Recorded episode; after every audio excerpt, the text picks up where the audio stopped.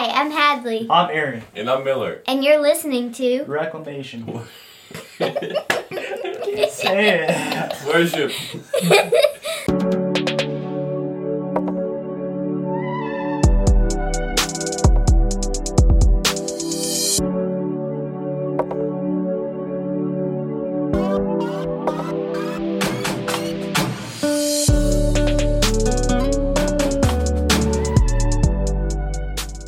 name is Jason Allen, and I'm the host of Reclamation Worship, the podcast devoted to reclaiming a biblical view of worship for the church. I want to thank you so much for taking the time to drop in and listen to this new episode of the Pilgrim's Progress Conversations.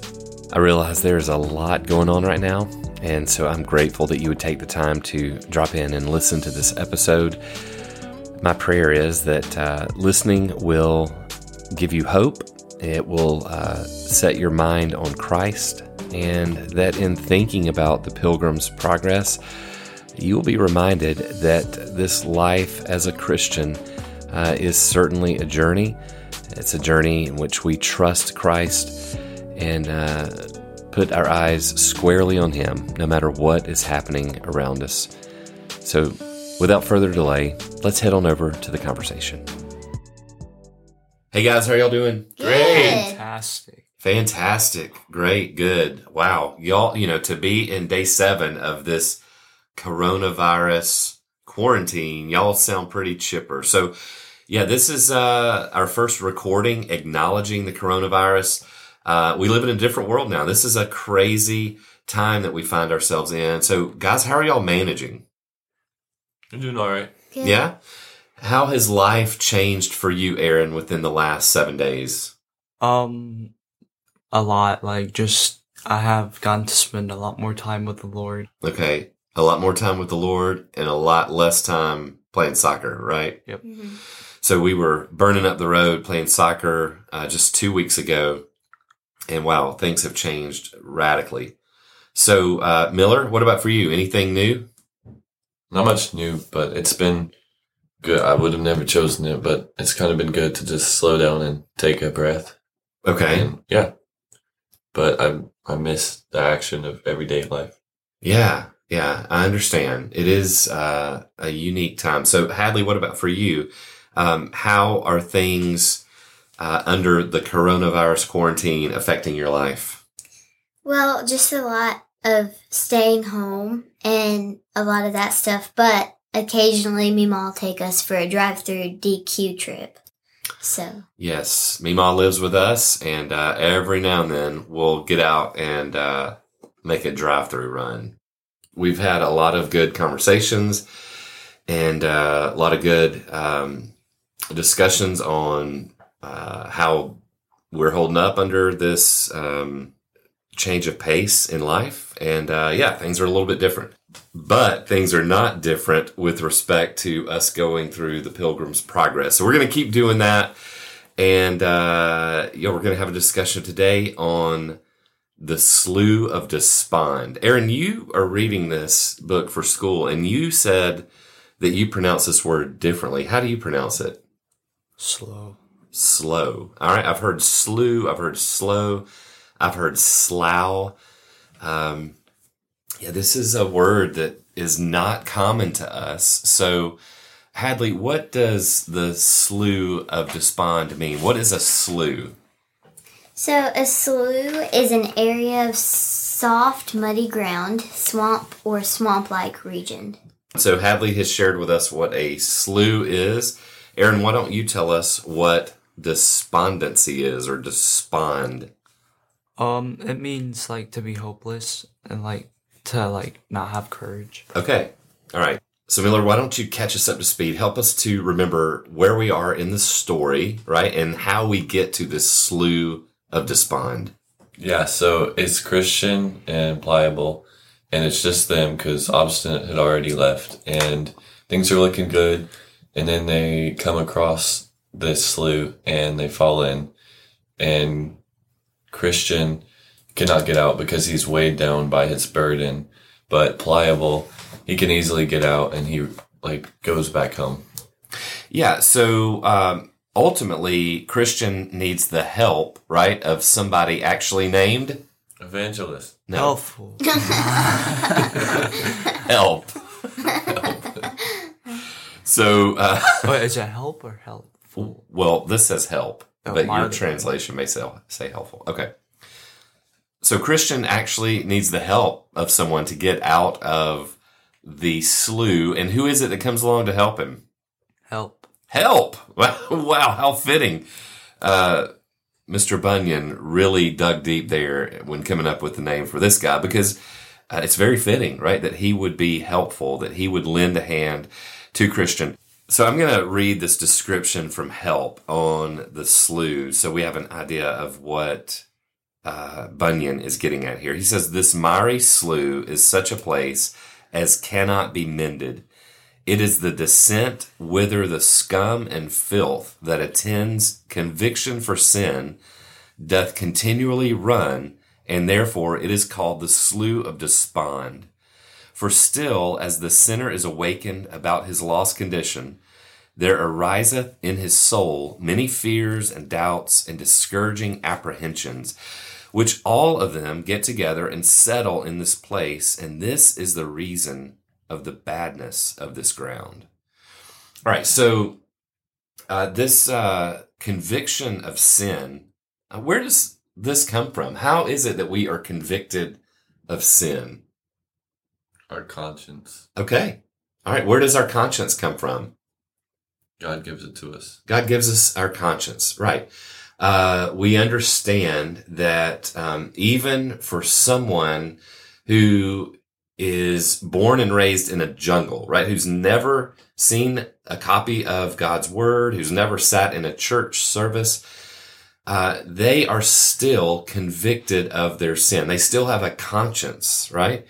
Um, this is something that's universal. And so Bunyan is, is describing here uh, what happens in the life of um, anyone who is not necessarily a believer of, of any human, right? When they uh, sin, uh, there is consciousness of that sin. There is hopefully conviction of that sin. Um, but not all of us deal with that consciousness of sin and conviction of sin in the same way, right? What does uh, someone who is not a Christian do when they are conscious of their sin? They ignore their conscience. Okay, yeah. Ignoring your conscience, that's certainly one way that you can handle that, uh, being made aware of your sin. All right, this, this slough of despond sounds like a bad thing, but Aaron, isn't this really a gift from God? Yes. Doesn't it drive us toward wanting a solution for our sin? Like to feel guilty for our sin? Doesn't that tell us that we need, But we shouldn't get trapped in. Right. we shouldn't get trapped in the feeling of yuck? We should want to get out of it. Yeah, and we shouldn't get bogged down by the guilt of our sin because we have been forgiven. Oh, for those in Christ, we've been forgiven, right? Yes. But what about for those who are not saved? Our consciences are a gift from God. So you mentioned for the believer, yes, Miller, we want to get out of this feeling of yuck. And we know that in Christ we can, right? But for those who are not in Christ, for those who, um, their consciences weigh them down, what is their only hope? What is their only answer to being relieved in their conscience?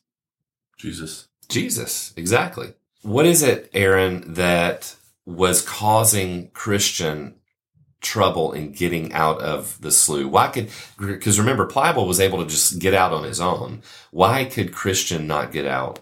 Uh, because of his burden. Yeah, he was still carrying that burden on his back. All right, so Christian has gotten out of the slough of despond. He's back on the path, walking toward the wicket gate. And Hadley, who is it that he runs into next? Uh, Mr. Worldly Wise Man. Mr. Worldly Wise Man. That is quite a name. Miller, who does this represent? Pretty sure he represents like the mainstream influence of the world. The world. That's right. Yes, the mainstream influence of the world. So uh, we're going to get quite a unique perspective here, and Bunyan is uh, giving us a great uh, mind's eye into what the world believes about how you uh, get rid of this burden on your back and uh, how you actually become a friend of God. So we're going to hear the world's perspective on this. And I'm so thankful that Bunyan included this. So guys, Bunyan shares this exchange between Christian and the world. All right, Mr. Worldly Wise Man.